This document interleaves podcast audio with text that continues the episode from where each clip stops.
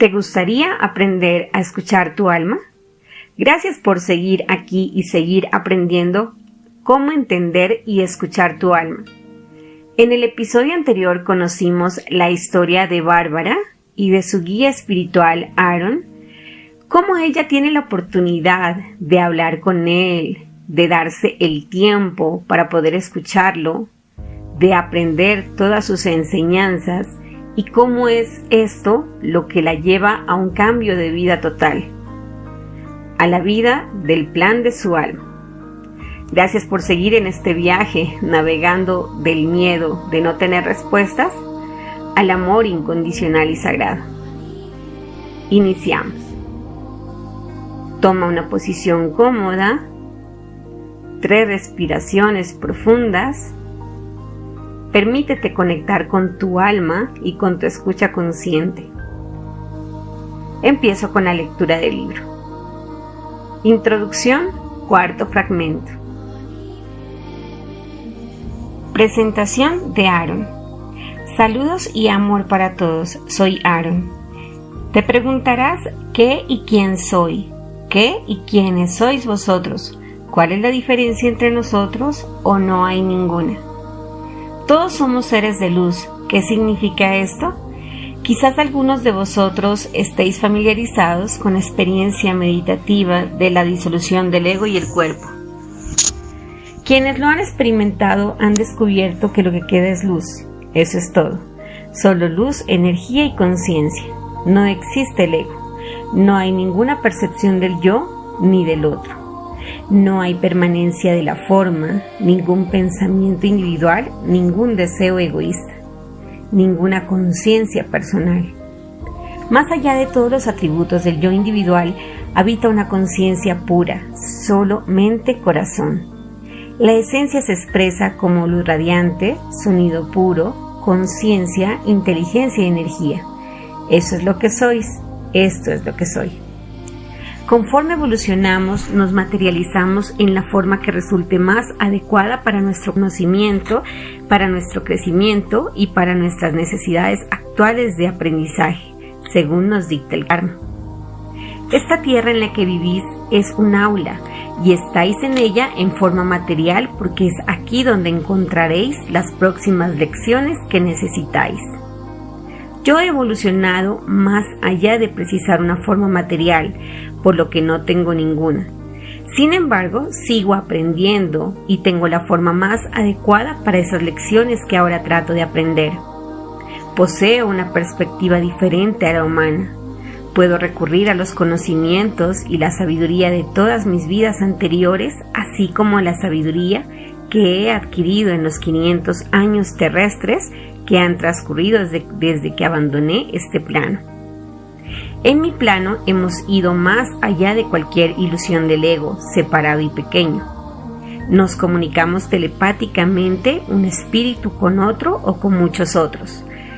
Dado que no existe ningún ego, no hay necesidad de protegerse de la vergüenza ni de ocultar las malas decisiones. Por lo tanto, nuestra comunicación es completa y honesta. Los espíritus comparten plenamente su propia comprensión y experiencias, y yo puedo aprender de la experiencia de otros tan adecuadamente como de las mías propias. También aprendo a sentir una compasión más profunda, y a este aprendizaje le debo en parte haber elegido enseñar. Vosotros me recordáis los sufrimientos que implica el hecho de ser humano. Me recordáis que no debo juzgar a los demás, sino mantener mi corazón abierto al amor. Tengo la ventaja de la perspectiva de muchas vidas. Mi existencia final en el plano humano fue como monje budista en Tailandia y maestro de meditación. La sabiduría y la comprensión de muchas vidas cuajaron en ese momento, lo que me permitió encontrar la libertad. Esa libertad de la reencarnación, para mí mismo y para ayudar a muchos seres a descubrir ese sendero. Sin embargo, no os enseño solo como ese maestro tailandés. He sido monje en muchas vidas. A través de muchas existencias practiqué la mayoría de las formas de budismo, pero esta es únicamente una pequeña parte. También he sido monje cristiano en otras vidas, así como sacerdote, y he ocupado los puestos más altos en la jerarquía eclesiástica. He sido musulmán, judío, sufí, taoísta y muchos más. He pertenecido a todas las razas, como hombre y como mujer, en muchas y diversas culturas. He recorrido bosques, habitado en cuevas y vivido en templos magníficos. He orado en casuchas y palacios. He pasado necesidades y he vivido en lujos mientras quienes me rodeaban morían de hambre. He sido un noble y un asesino. He querido y he odiado, matado y amado. En pocas palabras, lo he hecho casi todo en la esfera de la experiencia humana, y vosotros también. ¿Qué significa tener compasión por otra persona? ¿Podéis ver que el potencial de negatividad también existe en vosotros? ¿Podéis dejar de juzgar al tirano y sentir compasión por su dolor y su situación? Esto no implica condonar sus actos, implica sentir empatía, aceptación y amor incondicional. Recordad que este aprendizaje es un proceso.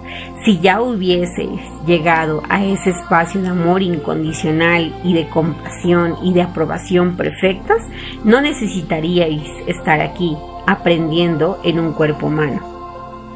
Permítame volver a mi perspectiva actual. Os enseño como todos los seres que fui, tanto el asesino y su aprendizaje tan dolorosamente adquirido, como el amado maestro de meditación y su aprendizaje. Más allá de eso, enseño desde mi perspectiva actual, que conoce la ilusión de toda forma, que ve claramente que todos y cada uno de nosotros somos luz y energía, que evolucionan lentamente hasta alcanzar un brillo y una claridad conforme el yo y el ego se desvanecen. Por lo tanto, yo no enseño budismo ni ningún otro ismo separado de la verdad. Únicamente conozco dos verdades con B mayúscula, que en realidad son una sola: Dios y amor. Todas las religiones formales no son más que vías para alcanzar eso. Empezamos como las chispas de esa luz perfecta, Dios, y experimentamos la forma material como un modo de evolución. Conforme evolucionamos, nuestro brillo y nuestra claridad aumentan, despojándonos de toda sombra hasta que brillamos como un pequeño sol. Si pudiéramos tomar mi esencia en esta fase de mi evolución y ponerla frente a esa luz perfecta, veríais unos leves bordes y una sombra gris lanzar esa brillantez. Si fueseis capaz de tomar la esencia de un ser perfectamente evolucionado y ponerla frente a esa luz perfecta, sería invisible. Ese es el destino evolutivo de cada uno de vosotros: invisibilidad perfecta, vacuidad inmaculada. Debéis filtrar lo que os enseño a través de vuestros propios procesos. Yo solo puedo guiaros. El verdadero aprendizaje debe provenir de vuestras propias experiencias. Si lo que os digo os resulta y os da orientación, usadlo. Si no os sirve, dejadlo a un lado y seguid a vuestra propia sabiduría interior. Os agradezco esta oportunidad de hablar con vosotros. Espero que os haya dejado con más dudas que respuestas. Quizás un día nos reunamos y pueda abordar alguna de esas preguntas, pero recordad que todas las respuestas ya están ahí, dentro de vuestros propios corazones. Practicad bien y encontradlas vosotros mismos. Id con mi amor. En el anterior fragmento conocimos la historia del guía espiritual de Bárbara, Aaron.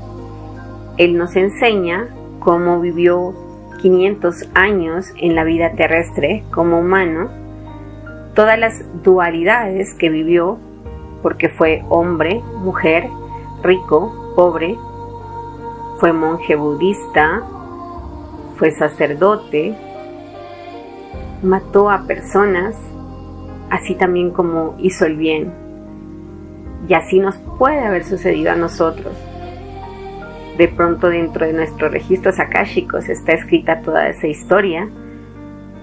Cuando tú tienes sueños de lugares, de situaciones que desconoces, que jamás has visto en una película, y que se repite y se repite, puede ser que se te esté manifestando una vida pasada y te está viniendo a entregar esa enseñanza que puede ser importante para ti en este momento. Nos enseña que la única verdad es Dios y amor, y que las religiones son vías para eso. Nos enseña y nos dice, y es muy enfático, en que no nos viene a enseñar ninguna de las religiones, ningún ismo, porque lo importante es aprender que Dios y amor es la única verdad, y que no importa en la religión que estés, porque esa será tu vía para encontrarlo, para encontrar a Dios y a su amor completo. Él también es muy enfático al enseñarnos que si ya entendiéramos completamente qué es el amor incondicional, la compasión y entender totalmente al otro, no estaríamos ya como seres humanos, estaríamos desde una perspectiva de almas. Por eso es tan importante el amor incondicional. ¿Pero qué es el amor incondicional? Es entregar, dar todo hacia los otros, sin importar lo que recibes. Y siempre hay un equilibrio. Cuando tú le das siempre a alguien, no siempre recibes de la misma persona, pero te aseguro que siempre recibirás de alguien más.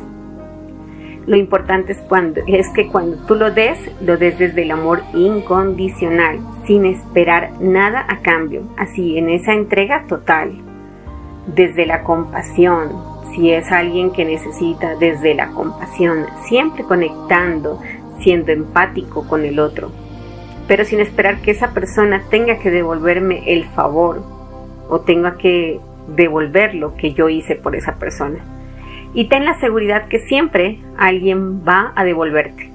Y ahí entenderás y dirás, mira, entregué algo, regalé algo y encontré eso. Alguien más me lo dio. Siempre vas a recibir. Me encanta que sigamos aprendiendo a escuchar nuestras almas. Poco a poco vamos descubriendo nuevas cosas, vamos afirmando otras que de pronto tú ya sabías, ya conocías, pero que a veces nos cuesta un poquito imposible entenderlas, aceptarlas y comprenderlas. Gracias por estar aquí acompañándome.